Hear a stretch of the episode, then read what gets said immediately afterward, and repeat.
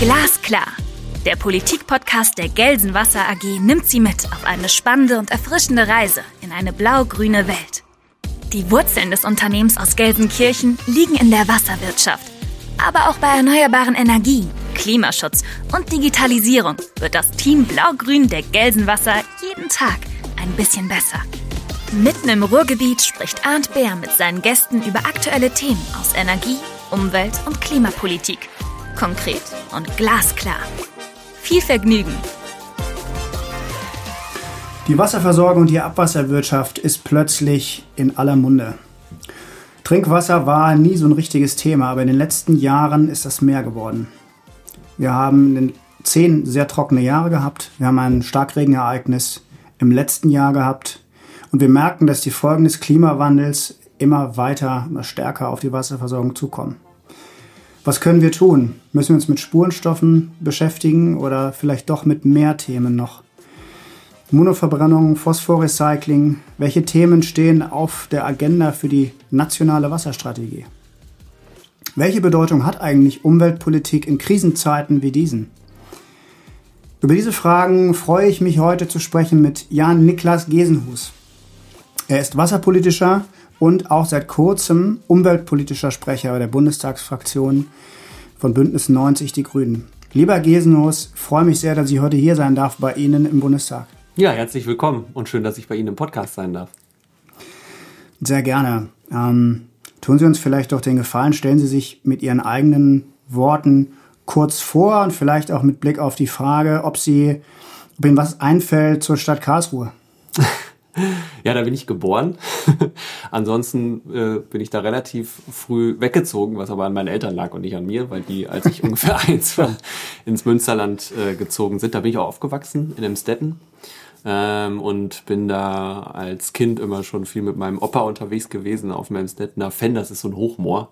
Und das hat mich so ein Stück weit auch politisch mit sozialisiert, ähm, weil wir dann da immer Tiere, Pflanzen, Bäume und so weiter uns angeguckt haben. Und ja, ähm, bin dann da über den Naturschutz dann auch zur Politik gekommen. Genau, aber ansonsten in Emstetten äh, groß geworden, äh, verheiratet. Wir haben eine kleine Tochter und ähm, habe Volkswirtschaftslehre mit Umwelt- und Ressourcenökonomik im Schwerpunkt studiert und ähm, ja, neben anderen beruflichen Stationen politisch immer im Bereich Umwelt- und Naturschutzpolitik unterwegs gewesen. Viele Jahre im Kreistag, im Kreis Steinfurt, habe da auch den Umweltausschuss geleitet, dann auf Landesebene und jetzt eben in der Bundestagsfraktion als umweltpolitischer Sprecher zuständig für ein großes Themenspektrum, Naturschutz, Umwelt, nukleare Sicherheit, Verbraucherschutz, aber eben auch, das ist auch bei uns in der Arbeitsgruppe, eben auch die Wasserpolitik und ist natürlich jetzt, Sie haben es ja eingangs gesagt, ein Riesenthema geworden. Mhm. Ähm, ich hatte das aufgegriffen, übrigens, weil ich selbst auch in Karlsruhe geboren bin. Ähm, hatte gedacht, wir ähm, haben da eine Gemeinsamkeit, aber die haben wir vielleicht sogar. Wir sind beide, glaube ich, ähm, nicht besonders lange da gewesen. Ja. Mir war es auch so, dass ich in der dritten Klasse umgezogen bin. Was nicht gegen Karlsruhe spricht. Ja, überhaupt nicht, waren, überhaupt nicht. Wahrscheinlich eher andere Gründe. ja, das waren auch, wie das, wie das immer so ist. Ähm, ja. Eltern beruflich und ist aber trotzdem eine sehr schöne Region. Ich habe noch schöne äh, Kindheitserinnerungen, weil wir dann viel so alte Bekannte von meinen Eltern besucht haben. Und im Gegensatz so zum platten Münsterland war das dann natürlich immer als Kind spannend, dann in den Schwarzwald zu fahren und die Wasserfälle sich anzugucken. Ähm, das war dann schon, schon ein Kontrast. Äh, von daher, wir waren auch immer mal wieder da, aber eben ganze Kindheit und Jugendzeit eben im Münsterland ähm, verbracht. Was ja auch eine sehr schöne Region ist. Ja, ähm, auch für eine Gelsenwasser. für eine Gelsenwasser ähm, alles andere als unwichtig und unbekannt. Ja, absolut. Ähm, Sie, wir sind jetzt hier in einem, im Gebäude des Bundestages, was ich offen gestanden gar nicht kannte, äh, fast vollständig aus Holz. Mhm. Ähm, sehr, sehr, wirkt sehr nachhaltig. Ähm, Sie haben gerade eben erzählt, dass äh, die Kollegen, die sich mit Umweltschutz befassen, hier bewusst ähm, beieinander in diesem Haus sind. Finde ich eine tolle Idee. Ähm, sind Sie selbst nachhaltig zu, privat oder gibt es Themen, wo Sie sagen, da könnte ich mhm. vielleicht noch ein bisschen besser werden? Ja, wir bezeichnen unser Haus hier liebevoll als, als das Baumhaus, ähm, wo dann die Ökos halt untergebracht sind aus der Fraktion. genau, das hat was für sich, weil dann hat man ähm, äh, kurze Wege. Ja, also ich achte schon privat drauf. Ähm, Ich äh, esse zum Beispiel kein Fleisch. Ich äh, guck, dass ähm, äh, man nachhaltig mobil ist, ähm, auch, wohne auch bewusst in einer Wohnung, also nicht auf so viel Fläche. Aber das sind so Sachen, also ich finde das immer gut, wenn Leute das persönlich machen. Ähm, aber A, äh, kann niemand komplett nachhaltig leben. Ich auch nicht. Ich reise zum Beispiel gerne. Das ist immer mit einem großen CO2-Fußabdruck verbunden. Das ist einfach so. Ich habe selber ähm, eine Zeit lang in Südostafrika gelebt. Da kann man schlecht mit dem Zug hinfahren. Ähm, also wenn man mit dem Flieger unterwegs ist, das stößt natürlich viel CO2 aus. Und ich habe auch keinen Bock darauf, dass man sich dann als ähm, Einzelperson ständig dafür rechtfertigen muss, mhm. weil ähm, ich finde das super, wenn man sich Mühe gibt. Das tue ich auch. Aber ähm, in diesem System, äh, in dem wir leben, ist es einfach so, dass an allen möglichen Stellen unser ganzes Wirtschafts- und Gesellschaftssystem nicht nachhaltig ist. Und ähm, das ist dann auch gerne so ein Reflex von Politik und Wirtschaft, das so auf die einzelnen Verbraucherinnen und Verbraucher abzuschieben. Mhm. Das kann aber am Ende nicht funktionieren. Am Ende liegt die Hauptverantwortung bei ähm, Politik und Wirtschaft. Deswegen finde ich auch immer legitim zu fragen, was machst du eigentlich, um nachhaltiger zu leben? Aber die Hauptverantwortung und vor allem Hauptadressat dieser Frage müssen aus meiner Sicht ganz klar Politik und Wirtschaft sein. Die müssen wir besser machen und äh, der Anspruch gerade von Politikern sollte nicht sein, bessere Menschen zu machen, sondern bessere Politik zu machen. Also die, in dieser Weise war die Frage auch äh, ähm, überhaupt nicht gemeint. Ich habe ja, ähm, also ich selbst äh, reise auch sehr gern und ich, ich komme gerade von der COP übrigens. Ich habe Glück gehabt, ah, dass ich da sein durfte. Sehr und, gut. Äh, war bestimmt spannend. Ja, ein, ein, ein sehr spannendes Sie haben sozusagen Erlebnis. den Aufschlag mit den Staats- und Regierungschefs dann mitgenommen. Ja, ich war nicht in dem, in dem Bereich, äh, in dem jetzt die Staatschefs für sich ähm, gesprochen haben, ähm, aber man kriegt schon einiges so am Rande mit und das ist, ist ein tolles Erlebnis, ist auch eine, mhm. allerdings auch eine, eine Marketingmaschine, ist mir irgendwo klar geworden. Und es hat natürlich auch so ein bisschen diese, diese Ironie, dass 11.000 Menschen äh, in eine Region fliegen, äh, die eigentlich mitten in der Wüste ist, die in der eigentlich kaum Menschen leben dürften und die sehr touristisch ist und wo natürlich mit dem Wasser auch mhm. in einer Art und Weise umgegangen wird, wo man sich auch fragen kann, ist das tatsächlich mhm. von der globalen Perspektive her so nachhaltig? Aber so ist das ja, halt, wie glaub, Sie sagen. Ne, absolut. Ne, also trotzdem, wir brauchen diese Konferenzen, weil die Klimakrise ist eine globale Krise und wir brauchen auch diese internationalen Abkommen und die Zusagen. Und ja, das ist ja auch immer die Kritik, ja, jetzt fliegen die dann alle zu so einer Konferenz hin. Ja klar, der kurzfristige CO2-Abdruck von so einer Konferenz ist massiv. Aber ich bin trotzdem fest davon überzeugt, dass mittel- und langfristig die Beschlüsse, die da getroffen werden, dass um ein Vielfaches kompensieren, wenn diese Konferenzen halt erfolgreich sind, wenn man dadurch dann eben weltweit mehr CO2 einspart. Übrigens, es gibt ja dieses Jahr noch eine zweite wichtige COP. Haben Sie die auch auf dem Schirm? Nee, eine zweite? Ja, das. Äh, Dieses Jahr noch? Ja, finde ich immer total, total schade, weil natürlich die Klimakrise ist natürlich die große ökologische Krise, aber dieses Jahr im Dezember findet die äh, Biodiversitäts-COP in Montreal in Kanada statt. Mhm. Und im Grunde geht es darum, ein neues globales Rahmenabkommen für den Schutz der Arten und der Ökosysteme zu verabschieden. Hat ja auch ganz viel mit Wasser zu tun, Wasserhaushalt, mhm. äh, Wasserhaltung und so weiter.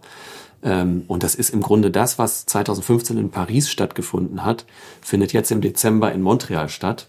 Weil in Paris wurde ja auch ein neues globales Rahmenabkommen verabschiedet, um Kyoto abzulösen. Mhm. Und jetzt in Montreal wird das nächste globale Rahmenabkommen für den Schutz von Arten und Ökosystemen verabschiedet. Und vor dem Hintergrund, dass das Artensterben neben der Klimakrise die zweite große ökologische Krise unserer Zeit ist und letztendlich ja dieses Netz von Arten und Ökosystemen uns mit allem versorgt, was wir zum Überleben brauchen. Essen, Trinken, Luft, Arznei und so weiter. Auch für uns als Menschen total entscheidend. Und ich würde mir immer wünschen, dass diese Biodiversitäts-Cops mindestens genauso viel öffentliche Aufmerksamkeit bekommen wie die Klimakops. Ich muss Ihnen gestehen, dass mir das, also ich schätze mich schon als politisch interessierter Mensch ein, aber das ist Eben, mir es ist auch gar kein neu, Vorwurf. Relativ. Das ist auch nirgendwo, also es ist ganz wenig in den Medien und das ja. finde ich einfach total schade, weil die Dramatik einfach des Artenaussterbens wahrscheinlich leider noch nicht so präsent ist wie die Klimakrise. Also zumindest die, das politisch ähm, konzidiert äh, und in der Weltengemeinschaft rangegangen wird. Das genau. scheint mir noch nicht so der Fall zu sein, wie das bei CO2-Vermeidung ja. der Fall ist. Und das ist ähm, ein spannender Aspekt. Ähm, haben Sie eigentlich eine, ähm, Sie haben gerade erzählt, Sie sind, haben, sind in Südostafrika eine Weile gewesen. Das hat sicherlich dann auch mit Ihrer Promotion zu tun. Ich habe gesehen Smart Energy in Mosambik. Genau. Ähm, ich habe mal einen Freund besucht in, in Südafrika, der da eine Weile gelebt hat und der hat sehr stark geschwärmt von diesem Land. Mhm. Ähm, die haben also dann auch eine, eine Affinität zu Afrika, gehe ich von aus? Ja, also ich habe insgesamt so anderthalb Jahre ungefähr in der Region gelebt, in verschiedenen Funktionen sozusagen. Also ich war für einen Freiwilligendienst da und dann aber vor allem für meine Doktorarbeit, die ich ähm, an der Uni Münster zusammen mit der Uni Maputo geschrieben habe, mhm. über so dezentrale Energieversorgungssysteme. Die haben nämlich, das ist ja ein Riesenland, in ja. vielen Teilen total dünn besiedelt und da ist es einfach überhaupt nicht wirtschaftlich, so große Übertragungsleitungen zu bauen, ja. sondern die arbeiten viel mit so Systemen für einzelne Haushalte oder so Mininetze. Das finde ich total spannend, weil es eben eine dezentrale erneuerbare Energieversorgung ist. Ähm, und daraus ist dann nachher äh, was Berufliches entstanden. Da habe ich dann nämlich ähm, in einem Projekt, was vom Bundesentwicklungsministerium gefördert war, ähm, zusammengearbeitet mit dem mosambikanischen Verband für erneuerbare Energien.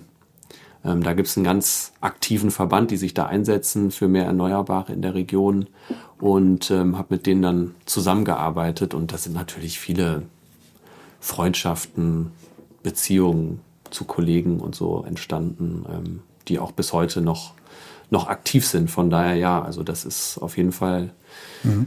ein, ein, wichtiger Bestandteil so meiner Biografie. Das war natürlich jetzt ein, das ist ein wichtiges Thema auf der COP jetzt gerade, natürlich gerade weil sie in Afrika stattfindet. Ja.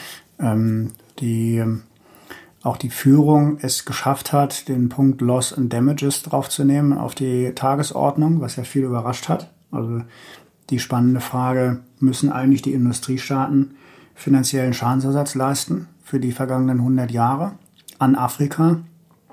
Ähm, hm. Ist schon in aller Munde gewesen. Echt schwierige Frage. Aber es ist natürlich ein Kontinent, der im Moment eher an Dingen leidet, die er nicht, also zumindest auch nicht selbst verursacht hat. Ne? Hm.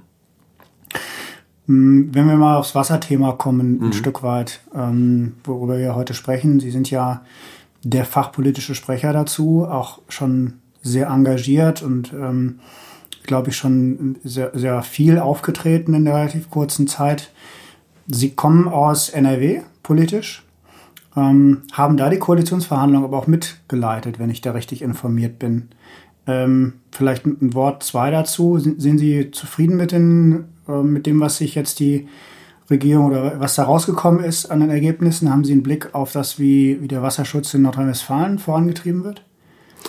Ja, wie das immer so ist in so Koalitionsverhandlungen, man setzt einige Punkte durch, einige Punkte kann man nicht durchsetzen, aber ich finde unterm Strich ist wirklich ein gutes Ergebnis gerade für Naturschutz, für Wasserschutz rausgekommen.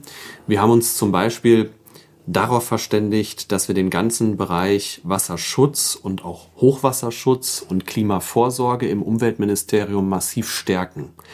Ähm, das hat auch damit zu tun, dass nach unserer Auffassung unter den Vorgängerregierungen die Wasserabteilung ähm, im Umweltministerium nicht ausreichend Aufmerksamkeit bekommen hat. Ähm, und deswegen haben wir gesagt, da müssen wir dringend nachsteuern. Vor allem mit Personal, also dass wir da schlagkräftiger sind dass wir die Gesetze besser durchsetzen können und uns vor allem auch besser vorbereiten können auf Extremwetterlagen. Mhm. Und da haben wir dann im Koalitionsvertrag auch verankert, dass wir ähm, deutlich mehr Personal in diesem Bereich Wasserschutz ähm, schaffen und dann eben auch definiert, ähm, für was für äh, Aufgaben das betrifft zum Beispiel, dass wir uns einen besseren Überblick verschaffen, wie viel Wasserressourcen sind da, vor allem auch wie viel Wasser wird eigentlich wo entnommen. Das ist ja eine absolute Blackbox nach wie vor an vielen Stellen. Ja, absolut. Ähm, und dass wir da nachsteuern und vor allem, dass wir insgesamt ähm, Schadstoffeinträge verringern aus Pestiziden beispielsweise oder auch von Wirtschaftsdüngern. Ähm, das sind so ein paar Aspekte, die wir im Koalitionsvertrag vereinbart haben. Und ähm, Wasserschutz ist auch ein großes Thema dieses Landesprogramms Biologische Vielfalt, was wir verabredet haben, wo es zum Beispiel auch darum geht, Auen zu renaturieren, Moore wieder zu vernässen ähm, und so insgesamt auch den Wasserhaushalt zu stärken. Mhm. Es ist in der im Koalitionsvertrag ähm, in NRW auch die Frage drin eines ähm, Zukunftszentrums oder eines Wasserzentrums, ähm, das die Wasserstrategie erarbeitet. Da ist ähm, manchen drumherum nicht so richtig klar, wie das gemeint ist. Können Sie das noch skizzieren, wie Sie, ähm, also was der Hintergrund dazu ist, weil ja doch, wenn man drauf guckt, man zuerst so denkt, naja, es gibt ja ein Ministerium, was dafür zuständig ist, und dann gibt es ein LANUF, was ähm, Zahlen liefert. Was macht ein solches Zukunftszentrum oder wie hm. ist das, wo ist das angesiedelt vor allem? Hm. Ja. Ich bin kein Landespolitiker und da könnten wahrscheinlich unsere Landeskollegen und vor allem der Umweltminister Oliver Krischer noch viel besser was zu sagen. Ähm, nach meiner Auffassung, auch so wie wir uns verständigt haben, ist eben die klare Absicht der Koalitionäre, den Bereich Wasser und die Kapazitäten im Bereich Wasserschutz und vor allem auch Klimavorsorge deutlich zu stärken. Und so mhm. ist eben dieses Landeszentrum Wasser zu verstehen. Es war eine Forderung im CDU-Wahlprogramm. Das war der CDU-Seite wichtig, sozusagen dieses Dachlandeszentrum äh, Wasser zu machen. Ich glaube, wir haben heute schon gute Strukturen mit der Wasserabteilung im Ministerium und auch mit der Wasserabteilung im LANUF. Ähm, ich glaube, daran sollten wir ansetzen. Wir sollten jetzt keine neuen Doppelstrukturen äh, schaffen, sondern die Bereiche stärken, die heute schon da sind, ähm, unter einem Dach eines neuen äh, Landeszentrums Wasser.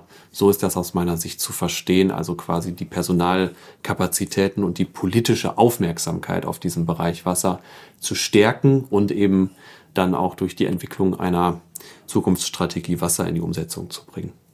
Ja, spannend. Ähm, was, was glauben Sie, wie kriegt man das hin, dass die Aufmerksamkeit größer wird für das Thema Wasser, weil Sie es gerade ansprechen? Wir sind ja jetzt in einer Zeit, die leider sehr stark von Krisen geprägt ist. Ähm, Wasser ist erstmal ein klassisches Umweltthema. Ähm, ist in einer solchen Zeit Raum für die Wasserfrage? Definitiv. Also ich glaube, ein Stück weit ähm, durch die ökologische Krise rückt auch das Thema Wasser immer stärker in die Aufmerksamkeit. Wir haben es jetzt mhm. diesen Sommer gesehen. Bei mir zu Hause zum Beispiel gab es Entnahmeverbote aus Oberflächengewässern, weil einfach die Dürre so krass war. Ja. Ähm, und das kommt dann schon bei den Leuten ins Bewusstsein. Ja. Und gerade nach diesem Dürresommer ist da auch was hängen geblieben. Ich glaube aber, dass wir insgesamt ähm, noch besser darin werden können, wirklich die Dramatik des Themas zu vermitteln, das Gefühl der Dringlichkeit äh, beim Wasser das ist, glaube ich, bei vielen noch nicht so da. Und äh, ich glaube, vielleicht kann man eine Analogie ziehen. Wir diskutieren im Moment ähm, ja viel über eine möglicherweise drohende Gasmangellage. Mhm.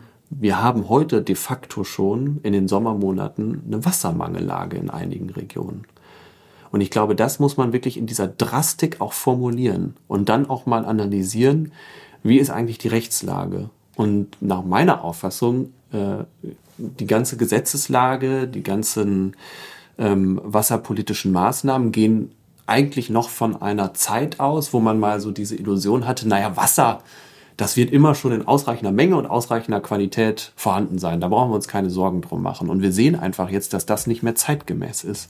Deswegen glaube ich, müssen wir an ganz vielen Stellen auch unsere Wassergesetze und die einschlägigen Gesetze im Bereich Planung und Naturschutz zum Beispiel anpassen, damit die zeitgemäßer werden. Und ein Baustein ist ja die nationale Wasserstrategie, die jetzt auch die Bundesregierung vorgelegt hat, mhm. wo ja ein umfassender Maßnahmenplan auch dabei ist, um eben anzuerkennen, wir haben eine dramatische Wasserkrise, die ist eng verknüpft mit der Klimakrise, die ist eng verknüpft mit dem Artenaussterben und die ist auch eng verknüpft mit der Verschmutzungskrise, also mit dem Eintrag von Schadstoffen, von Mikroplastik und so weiter. Und wir müssen darauf Antworten geben, diese diese Illusion, dass Wasser immer schon zur Verfügung stehen äh, würde, ähm, die ist so nicht mehr haltbar. Und ich glaube, das ist wichtig, dass das wirklich im Bewusstsein von allen Menschen so langsam mal ankommt. Mhm. Also wir hatten ähm, in, in einigen Regionen, äh, auch bei uns in, in Nordrhein-Westfalen, in, in, zumindest in Ostwestfalen, äh, wieder Kommunen, die ähm, ordnungsbehördliche Verfügung ausgesprochen haben. Ähm, Ganz zu schweigen von diesen äh, vielen Maßnahmen, die im Vorfeld da sind. Also die Menschen darauf hinzuweisen, dann und dann das Wasser nicht mehr zu nutzen und zu anderen Zeiten, was ja im Grunde genommen auch schon eine Einschränkung ist. Äh, natürlich keine sehr massive, äh, aber ähm, das, das, wundert mich auch immer so ein bisschen, dass äh, jetzt auch mit der Wasserstrategie immer so der Fokus auf 2050, 2045 gelegt wird. Ähm, Das ist einerseits schön, dass langfristig gedacht wird, andererseits ähm, birgt das die Gefahr, dass so suggeriert wird, das ist ein Thema für die nächsten Jahrzehnte irgendwann. Ja, und das ist fatal, weil dann läuft die, äh, läuft die Zeit zum Handeln ab. Aber ich teile auch nicht ganz die Analyse. Also wir haben in der Wasserstrategie viele auch kurzfristige Maßnahmen. Mhm. Also wenn Sie jetzt das zum Beispiel ansprechen, wie geht man mit ähm, knappen Wasserressourcen in Dürrezeiten um? Mhm. Da sagt die Wasserstrategie ja ganz klar, es muss gemeinsam mit den Ländern eine Leitlinie zur Priorisierung der Wassernutzung entwickelt werden. Weil der Vorrang der Trinkwasserversorgung steht zwar im Gesetz, aber was heißt das denn konkret? Also sind eigentlich immer die Bürgerinnen und Bürger diejenigen, die dann irgendwie den Rasen nicht mehr sprengen dürfen? Oder was ist mit anderen Wassernutzern? Moment, was ja. ist mit Landwirtschaft? Ja, genau. Und was ist mit Landwirtschaft? Was ist mit Industrie und Gewerbe? Die Hälfte des Nutzwassers geht im Bereich Energiewirtschaft und Industrie. Ähm, da braucht es, glaube ich, eine klarere Priorisierung.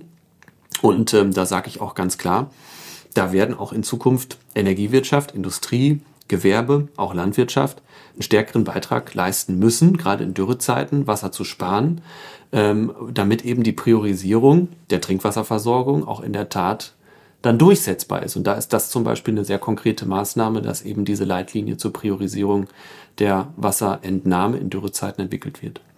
Äh, die, ähm, die grundsätzlichen Lösungen werden im Moment vor Ort gesucht. Also es ist tatsächlich so, dass wir, ähm, also unser Rechtsabteilungsleiter hat mal gesagt, wenn sonntags jetzt jemand anruft von den Betriebsdirektionen und fragt, also ich habe zu wenig Wasser für alle, wen soll ich denn abstellen? Kann ich ihm nicht antworten. Genau.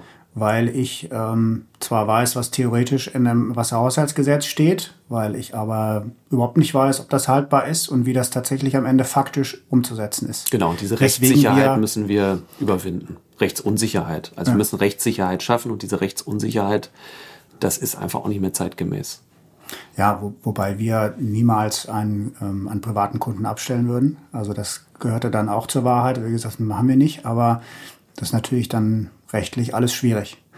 Ähm, glauben Sie, dass das, also die Diskussionen wurden im Nationalen Wasserdialog geführt zu dem Vorrang der öffentlichen Wasserversorgung und ähm, also die Industrie sieht das natürlich anders.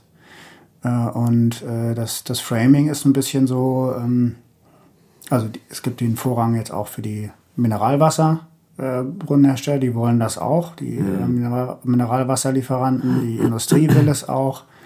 Die Landwirtschaft sagt, sie ist Teil der Daseinsvorsorge, weil sie ja Lebensmittel herstellt. Abgesehen davon, dass wir der viertgrößte äh, Fleischexporteur sind, glaube ich, weltweit. Und die Hälfte der Fläche von Mais äh, voll ist, die, der gar nicht gegessen wird bei uns. Ähm, aber die also die Diskussion ist, scheint mir da ähm, noch ganz am Anfang zu sein. Zumindest einen Konsens werden wir nicht erreichen. Muss man politisch dann entscheiden. Genau, das muss politisch entschieden werden.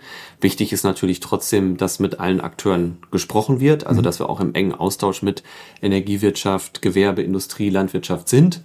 Ähm, aber ich glaube auch, am Ende ist es eine politische, auch ein Stück weit eine gesellschaftliche Entscheidung. Ähm, wie wollen wir in diesen Zeiten priorisieren? Und der Vorrang der Trinkwasserversorgung steht im Gesetz, steht auch in der EU-Trinkwasserrichtlinie, ist im Grunde auch abzuleiten, wenn man es ganz hoch ansiedeln will, aus den nachhaltigen Entwicklungszielen der Vereinten Nationen. Und deswegen ist völlig klar, auch Industrie und Gewerbe müssen da einen größeren Beitrag leisten, vor allem als so ein großer Nutzer von Wasserressourcen.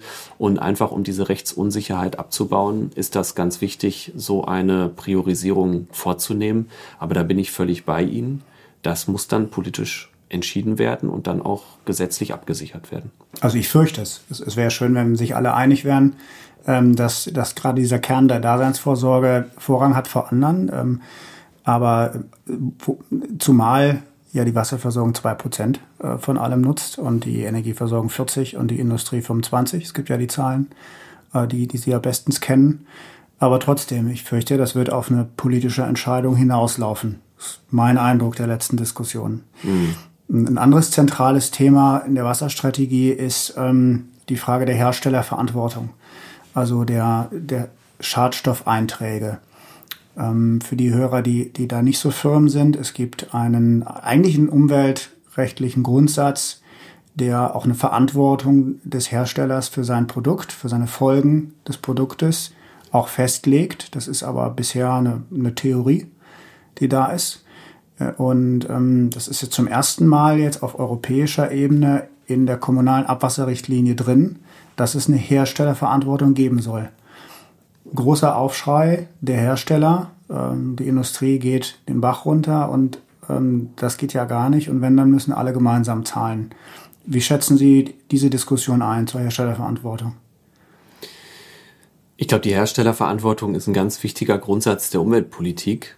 Und es ist eigentlich auch eine Selbstverständlichkeit, wenn ich Produkte in den Verkehr bringe, dann habe ich auch eine Verantwortung dafür, gerade wenn diese Produkte zum Beispiel wasserschädlich sein können, mhm. was dann damit passiert und was mit den Schadstoffen passiert, die durch diese Produkte dann ins Wasser eingetragen werden. Das ist ja im Kern ähm, der Ansatz, dass man sagt, die Verursacher sind auch dafür verantwortlich, die Kosten für die Schäden zu tragen. Genau. Und da habe ich, einen, genau, hab ich eine genau der Ansatz.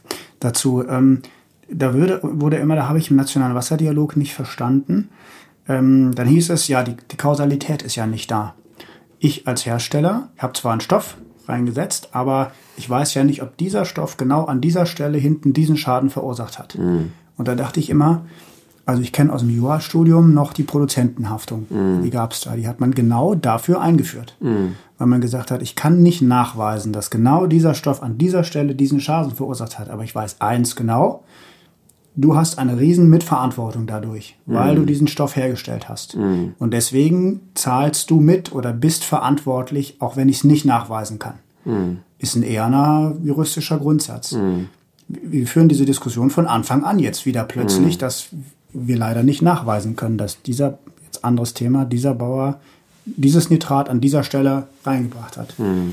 Ähm, Warum ist das so eine, so eine große, schwierige Diskussion, dass man jetzt plötzlich wieder so tut, als, als ist das alles nicht lösbar? Na klar, weil die Industrie oder Unternehmen da natürlich auch gewisse Eigeninteressen haben. Ich finde das aus deren Perspektive argumentiert, ist das ja auch nachvollziehbar, dass die das so sehen, aber es widerspricht einfach dem Grundsatz des Verursacherprinzips, des Vorsorgeprinzips und eben auch der Herstellerverantwortung. Und das sind wichtige umweltpolitische äh, Grundsätze. Und wenn Sie sagen, ja, wir können ja gar nicht nachweisen, ob das jetzt ähm, auf uns zurückzuführen ist, dann würde ich jetzt mal ganz platt sagen, da macht man sich ziemlich einen schlanken Fuß. Weil natürlich ist man dafür verantwortlich. Also wenn man irgendwie ähm, Pharmazeutika zum Beispiel in den Umlauf bringt, dann ist man natürlich auch mitverantwortlich für das, was nachher dann im Wasser ist. Ähm, und vielleicht kann man nicht eins zu eins zuordnen, sozusagen, welches Partikel auf welches Produkt zurückzuführen ist, aber dadurch, dass Inverkehrbringer bestimmte Stoffe in den Kreislauf bringen, dafür, dass bestimmte Hersteller teilweise ja auch sehr intensiv dafür werben, also Salben, sage ich mal jetzt als Beispiel, da wird dann ganz viel für geworben, Großteil mhm. wird unter der Dusche abgewaschen und landet dann in unserem Wasser.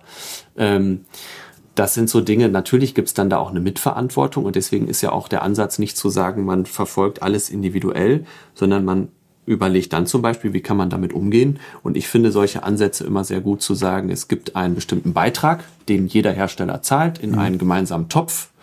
Ähm, und aus diesem Topf werden dann eben die Maßnahmen finanziert, die die Gesellschaft aufwenden muss, um die individuell verursachten Umweltschäden wieder zu reparieren. Also indem zum Beispiel man Kommunen dabei unterstützt, eine vierte Reinigungsstufe einzurichten. Mhm. Das wäre so ein Ansatz, wo man eben das Herstellerprinzip umsetzt und wo so ein Stück weit auch innerhalb der Industrie dann eben solidarisch alle was beitragen, auch entsprechend der Menge, die, so, die sie sozusagen auf den Markt werfen. Aber es kann doch nicht sein, dass gutes Geld verdient wird mit einem Produkt und der Gewinn bleibt dann beim privaten Hersteller und die Umweltkosten werden dann vergesellschaftet. Da erwarte ich dann schon auch von den Herstellern, dass sie dafür Verantwortung übernehmen. Ähm, absolut. Das ist, ähm, glaube ich, wirklich total offensichtlich, dass es so sein muss. Ähm, ich bin wirklich gespannt, wie die Diskussionen da ausgehen. Also ob das am Ende dann ein Topf ist, in der jeder ein bisschen reinzahlt und ähm, die, die Wasserversorgung den Großteil äh, und ähm, die Landwirtschaft ein bisschen und alle, oder ob das dann tatsächlich so ist, dass das ein Anreiz ist, für den Hersteller auch äh, vielleicht ein anderes Produkt auf den Markt zu werfen. Also wir haben das ja auf der Energieseite auch. Also wenn man jetzt wieder zum, zum CO2 und zum Klima geht, die ganze Welt denkt nach, wie sie aus Nachhaltigkeit auch ein Geschäft machen kann, sag ich mal, wo wie, sie, wie sie sich absetzen kann davon, von anderen, die eben nicht nachhaltig arbeiten. Auch da müsste man doch sagen, es muss doch was wert sein, äh, ein Produkt herzustellen, was nicht 100 Jahre in der, im Wasser drin bleibt. Es gibt es vielleicht für manche Stoffe nicht, aber für die Salben, die Sie jetzt gerade auch angesprochen haben, Hm. und so, es gibt Ersatzstoffe für diese Dinge, die man, die einfach offensichtlich teurer sind. Hm. Und ich glaube auch, dass es wirksam ist. Es sind halt ökonomische Anreize. Also es sind Anreize, die auch am Marktgeschehen ansetzen. Also man Ja. kann natürlich als Politik auch immer sagen, wir machen Ordnungsrecht, wird verboten, bum- bums aus fertig, dann gibt's das nächste Ersatzprodukt, das ist im Zweifel sogar noch schädlich. Genau, schwierig. Mhm. So. Deswegen ist ja genau der Ansatz, zum Beispiel beim CO2-Preis. Oder das kennt man ja auch bei anderen Dingen. Wenn man zum Beispiel eine Diskussion hat über Pestizidabgabe oder eine Abgabe auf Einwegkunststoff. Das sind ja dann immer äh, sozusagen ähm, ökonomische Anreize, die eine gewisse Lenkungswirkung entfalten sollen und die dann vor allem diejenigen Unternehmen stärken in ihrer Wettbewerbsfähigkeit, die sich schon auf den nachhaltigen Weg gemacht haben. Und das finde ich immer total spannend, eben diese ökonomischen Anreize zu setzen, wo dann so ein Stück weit einfach auch ja völlig fehlgeleitete Preissignale korrigiert werden, weil sozusagen Produkte billig zu halten auf Kosten der Umwelt ist einfach nicht nachhaltig und da muss dann Politik auch ein Stück weit eingreifen und das korrigieren. Und deswegen, das ist eigentlich was, was ähm, gerade aus ökonomischer Perspektive ein Instrument ist, was immer ähm, ja sehr positiv und vor allem sehr marktkonform bewertet wird. Und ich glaube auch da deswegen stärker im Interesse der Industrie liegt, als eben zum Beispiel, wenn wir als Politik jetzt einfach mal sagen, wir nutzen das Ordnungsrecht. Deswegen bin ich sehr gerne bereit, auch über solche ökonomischen Anreize zu diskutieren, erwarte dann aber auch ein Stück weit von äh, Industrie und Gewerbe, dass die dann eben auch die Verantwortung mit übernehmen.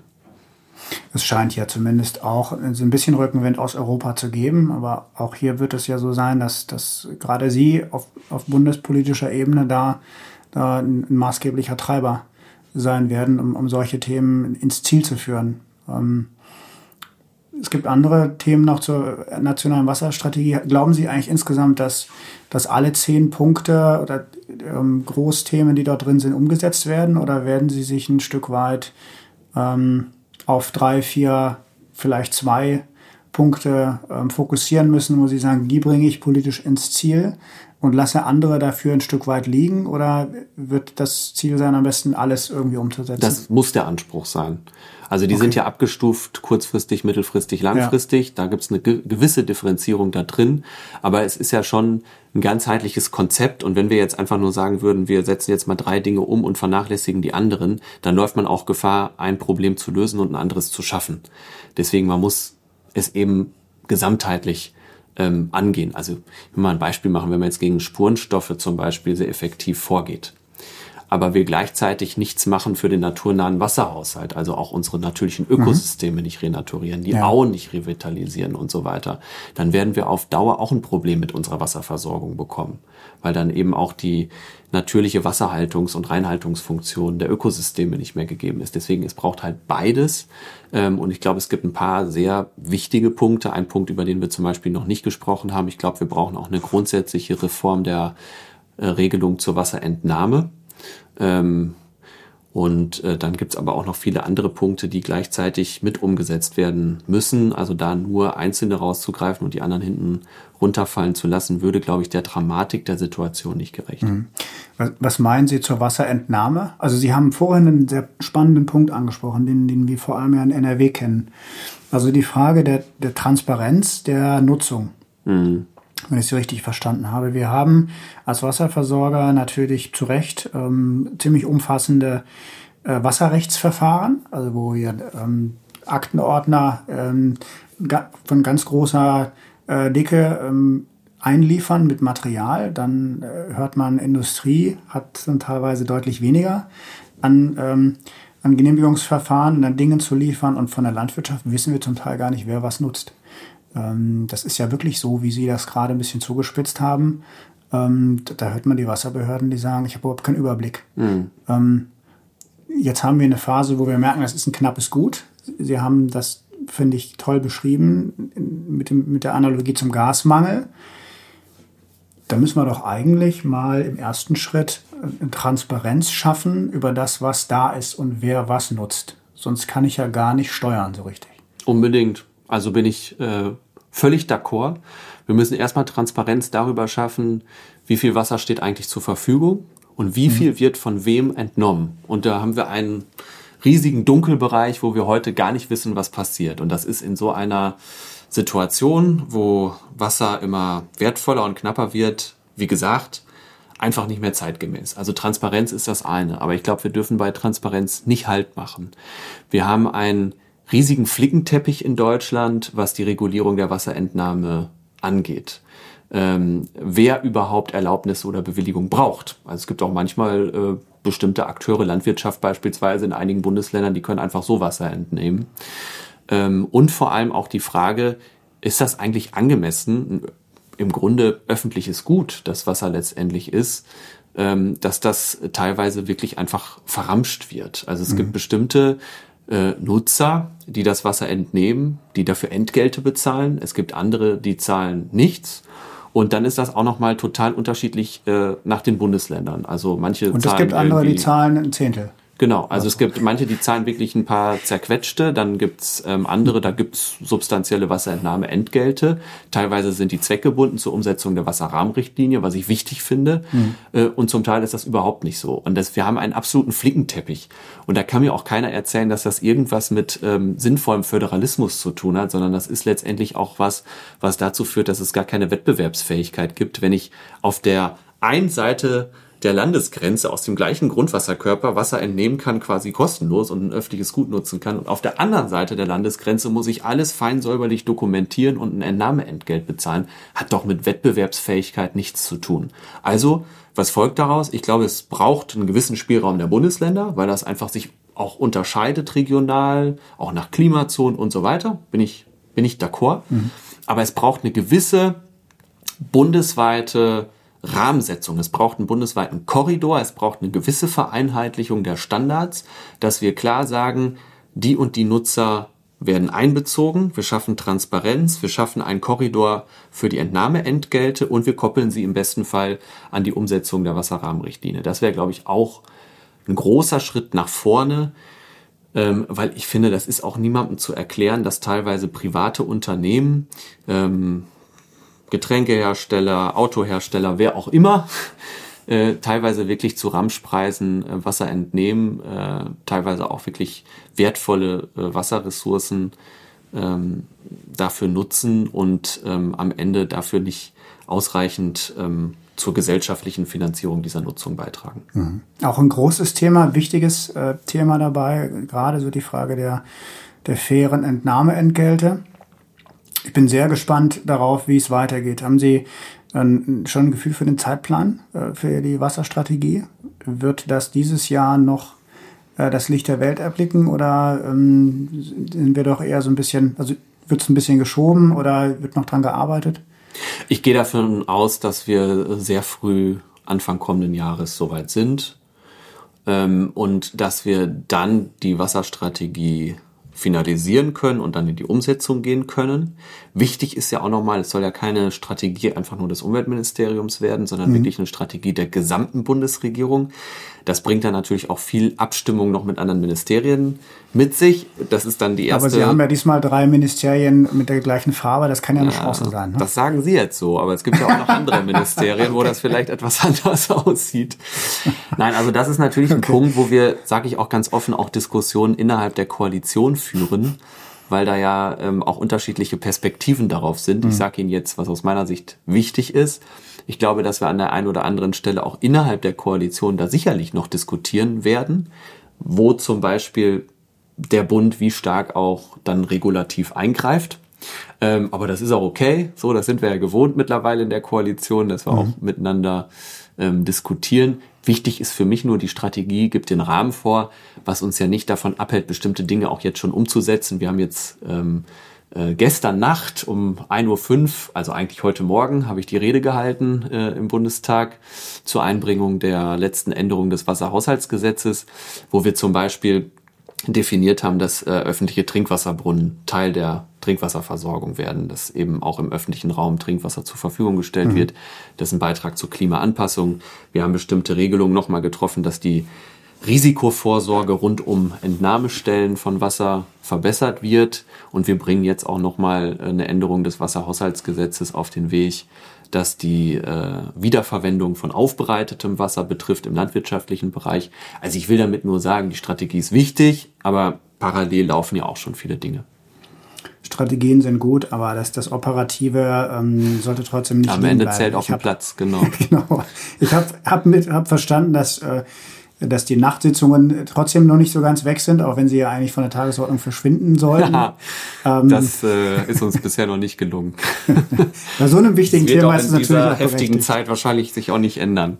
Ja, das wird ja. wahrscheinlich wahrscheinlich leider der Fall sein, ja. Ähm, Herr Gesenus, ähm, ich habe eine Abschlussfrage, die ich, die ich jedem Gast stelle, der bei mir im Podcast ist. Ähm, wenn Sie sich überlegen würden, welche Frage Sie im, im Laufe dieses Jahres oder sagen wir mal der nächsten zwölf Monate, das Jahr ist ja nicht mehr so lang, ähm, welche Frage Sie für sich gerne glasklar beantwortet hätten. Ähm, kann aus jedem Bereich sein, muss nicht Wasser sein, kann aber. Ähm, was wäre das für eine Frage? Ich hätte gerne glasklar beantwortet, wie wir die 4 Milliarden Euro, die wir für den natürlichen Klimaschutz zur Verfügung gestellt haben, umfassend in ganz Deutschland in die Fläche bekommen, damit wir Auen renaturieren, Moore wieder vernässen und insgesamt den Wasserhaushalt stärken. Und ich glaube, dass das nicht so einfach wird.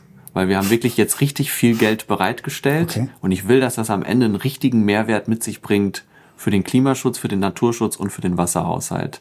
Und wir erwarten jetzt Ende des Jahres die Förderrichtlinie dafür. Ja. Man kann sich dann auch auf Förderprojekte in dem Bereich bewerben. Und ich halte die Frage für nicht so einfach, wie wir das wirklich schaffen, in der Kürze der Zeit diese Mittel wirklich in die Fläche zu bringen, dass es sinnvoll umgesetzt wird und einen echten Mehrwert gegen die ökologische Krise äh, erzielt. Deswegen kann ich nur dazu aufrufen, auch vielleicht alle Hörerinnen und Hörer sich einmal damit zu beschäftigen, damit wir glasklar diese Mittel nutzen, um den Wasserhaushalt in Deutschland zu stärken. Wunderbar, den, den verbreiten wir gerne, den Aufruf. Ähm, wer dazu eine Frage hat äh, oder wer sich nicht genau, äh, wer gerne was machen würde und äh, nicht so richtig weiß, wie er das machen soll, der meldet sich gerne bei Ihnen. Ansonsten auch bei uns. Wir vermitteln auch gerne natürlich mhm. dazu zu dem spannenden Thema Vielen Dank, Herr Gesenus. Hat mir großen Spaß gemacht. Hat mich gefreut, hier im Baumhaus äh, Gast bei Ihnen zu sein und ich wünsche Ihnen ganz viel Erfolg. Vielen Dank Ihnen. Hat mir auch großen Spaß gemacht. Das war Glasklar, der Politikpodcast der Gelsenwasser AG. Rund um Wasser, Energie, Klima und Digitalisierung. Wir hoffen, es hat Ihnen gefallen. Danke fürs Zuhören und bis zur nächsten Folge von Glasklar.